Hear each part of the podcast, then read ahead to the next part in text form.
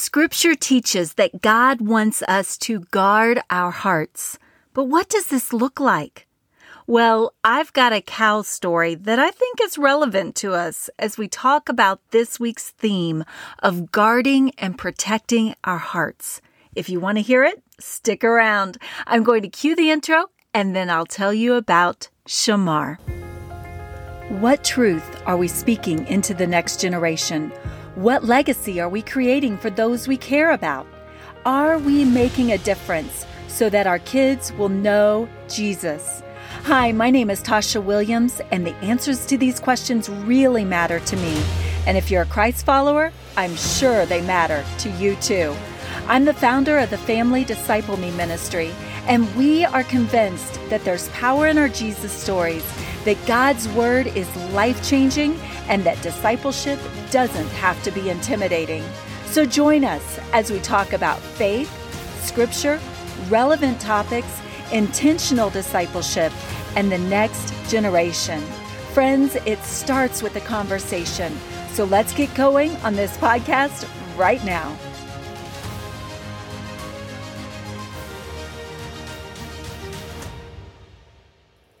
My family and I live on a small farm, and my husband is not just a pastor, he's a farmer. One of Kelly's favorite joys is his cattle. Right now, he has a couple of young bulls, some cows, and a couple of calves. As I speak, we're anticipating the birth of a calf even today. This is always an exciting and prayerful time on the farm. Who knows what today will hold? The cow may deliver a live calf on her own, or we may have to do some really intense intervention to help her bring her baby into the world. That's why I can add cow midwife to my resume. We shall see what this day brings. Anyway, a few years ago, a really special calf was born to one of my husband's favorite cows. Kelly felt inspired to give this calf a really unique name, Shamar, which means one who watches, one who guards. This calf was born during a critical time in our family's life, and she has been our encouragement that God watches over us. He guards us. Well, this calf grew into a cow, and eventually this cow became a mother. A few months ago, she gave birth to her first calf, which Kelly named Tabitha. Thing about Tabitha, we weren't sure she was going to make it. Shamar birthed her on the opposite side of the creek, and we had a hard time getting to her and helping her. We could tell she wasn't doing well, and the clock was ticking against her. Simultaneously, Shamar was living up to her name. She was watching over that calf like a burly, huge guard. No one was going to get to baby Tabitha. Not a coyote, not a neighbor, not even her farmer. Well, as the days passed, we could tell from a distance that the calf was waning. We had to do something, or we were going to lose her. So my farmer husband decided to take action. He put on his boots, donned his gloves and work clothes, and he crossed the creek over to Tabitha so he could try to pick her up and carry her to our side where we could get her closer to the barn and to help. Now, if you know anything about cattle, really, if you know anything about animals, you know never, ever to get between a mother and her baby. Come to think of it, that's probably really true in the human world too. Anyway, on the farm, for Kelly to try to approach the calf was dangerous, very dangerous. But it was a calculated risk that he took in order to try to save the baby. As Kelly approached the calf, I stood from a distance, just praying and begging God for safety. At the same time, Shamar was glaring at the farmer, breathing heavily, threatening to charge. But as Shamar glared and she pawed, an amazing thing happened. She stayed in her place. She didn't move toward Kelly. She let him pick up baby Tabitha and carry her across the creek. It was a powerful moment, strength under control, both for Shamar and for Kelly.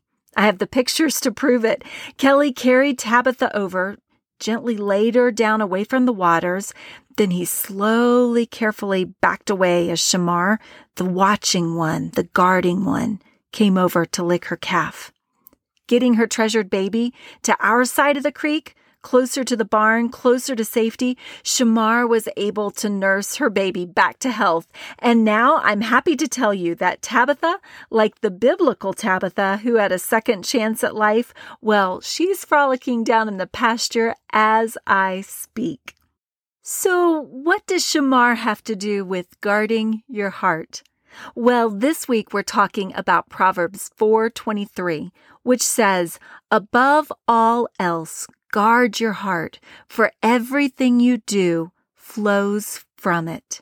We live in a world where so much is coming against our hearts right now, whether it's COVID or the cultural crisis, politics, rumors of wars, finances, or personal crisis. We all have multiple critical things we're dealing with today, this week, this month, this year. I have my fears and worries and I'm certain you have yours. These beliefs, issues, and ideas are knocking, even banging on our heart's doors, begging to come in. Some of these are good, but quite frankly, some of these are not. Fear, anger, worry, rage, hopelessness, lust, idolatry, pornography, stress, hate. You fill in the blank. All these seek to take space and place in our hearts. What do we do about these? We guard our hearts. And this is where Shamar comes in. Proverbs 4:23 says, "Above all else, guard your heart, for everything you do flows from it. Like a river that can't be held back, what's in your heart will flow out of it." As I studied the original Hebrew words of this verse, I noticed something that was really interesting to me. Not one, but two of the words in this verse mean to guard. Quite literally, this verse could read, Your whole life flows out of your heart, so guard it, guard it. The two words that have the meaning to guard or to watch are nisor or mismar. For those of you who are Hebrew scholars, please excuse my mispronunciations. But let me say this the second word, mismar, comes from the Hebrew root word shamar. And there we have our connection. We keep watch over our hearts like shamar. The thing about guarding our hearts is that we don't just keep the bad things out we want to allow and keep the good things in. Guarding our hearts doesn't just mean setting up this wall that never allows anything to penetrate us. As we've talked about in the entire Let's Talk series, we should be growing in understanding. We should be learning how to better defend others. We should be growing in loving our enemies, choosing our friends wisely, and learning to be righteous, not just right. Setting a guard, a watch, is a diligent day by day, even an hour by hour choice. We observe and make active decisions about what is good and what is not. We have coyotes where we live. If Shamar didn't guard her calf, that baby could be lured away by coyotes and eaten for dinner. Shamar observes her baby. She moves and she calls to Tabitha so that she'll stay close and be protected. But Shamar doesn't just keep the bad away from her baby, she also allowed for the good. In her cow instinct, somehow Shamar knew that she needed Farmer Kelly to help her baby. So as she kept watch and she kept guard, she allowed the good to affect and influence her baby too. Tabitha is living and healthy today because Shamar is a good guard, a good one who watches over her calf. And in the same way, as we set a guard over our hearts, we must live in this active discernment over what we let in and don't let in. Our hearts are like treasure houses, and we stand watch over what we keep or store in them. So, if watching the news is filling your heart with fear and dread on a daily basis, then maybe you need to stand watch over your heart and not allow the daily news to enter your treasure house. If social media is filling you with envy or hate or disdain, maybe you need to guard your heart and take a break. It's not just about what you keep out of your heart, though. It's also about what you put in. God's word is life giving. God's word contains the treasures of joy and hope, freedom and peace. If we really truly want to guard our hearts, we'll make sure we are allowing in the things that impact us for God's glory and our good. Like our shamar let Farmer Kelly affect her treasure, we let God's word affect our hearts. And we don't just guard our own hearts. As parents, as grandparents, as aunts and uncles, as friends and neighbors, and loving, caring adults who believe in discipling the next generation, we talk to those younger than us about guarding their hearts. My job as a parent isn't just to guard my own heart, but to teach my kids how to guard theirs. And I model to them what it looks like to guard my heart because as Proverbs 4:23 says, guard your heart for everything you do flows from it. Whatever is in my heart is going to flow out onto my kids.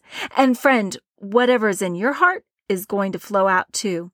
We could totally go down the trail of talking about weeding out the evil that is already in our hearts, Jeremiah 17 9 style, but we shall save that conversation for another day. For now, be encouraged that it's about discretion, diligence, keeping guard, being a shamar over your own heart.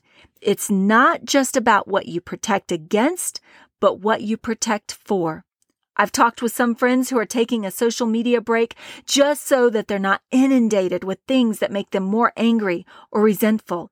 If that's one thing you need to do to keep the wrong things out, even if just for a few days, then do it. Guard your heart, but also be sure, like Shamar, you're putting the right things in. I've talked with others who are struggling in relationships during this season. They're having to step away from relationships that are sucking the life out of them. If that's something you need to do to keep the wrong influences out of your life, even if just for a short season, then do it. Guard your heart, but also be sure, like Shamar, to let the right relationships and influences in. I've heard from yet others who are feeling absolutely overwhelmed with all the stress and the worry of 2020, knowing that this year isn't close to over. I feel your pain. If you need to back away from the daily news cycle in order to keep from letting worry and hopelessness overcome you, then do it. Guard your heart, but also make sure you are staying in the truth of God's word, allowing the treasures of his word to penetrate your heart and your mind. So, whatever comes at your heart today, be encouraged, friend. You're not a victim of your circumstances. You are the guard of your own heart, and you are the gatekeeper of what comes at the hearts of those entrusted to you. No matter what today holds, I encourage you to take a deep breath and be like, well, our Shamar. Set up a watch Stay in God's Word and talk about this with the next generation, regardless of what's in the news cycle. This is always a relevant discussion. It starts with a conversation. So, above all else, guard your heart, for everything you do flows from it. Thank you for indulging me in sharing this little story about our farm and our shamar. I'm honored that you would listen to this podcast. If you would like to see the conversation that goes along with this podcast so that you can use it to disciple and engage the next generation, you can find the link at familydiscipleme.org or you can look down in the show notes. Now, search us, O God, and know our hearts. Try us and know our thoughts. God, see if there's any grievous way in us, and lead us in the way everlasting as we guard our hearts. In Jesus' name, amen. Go with God, friend. Until next time, be encouraged.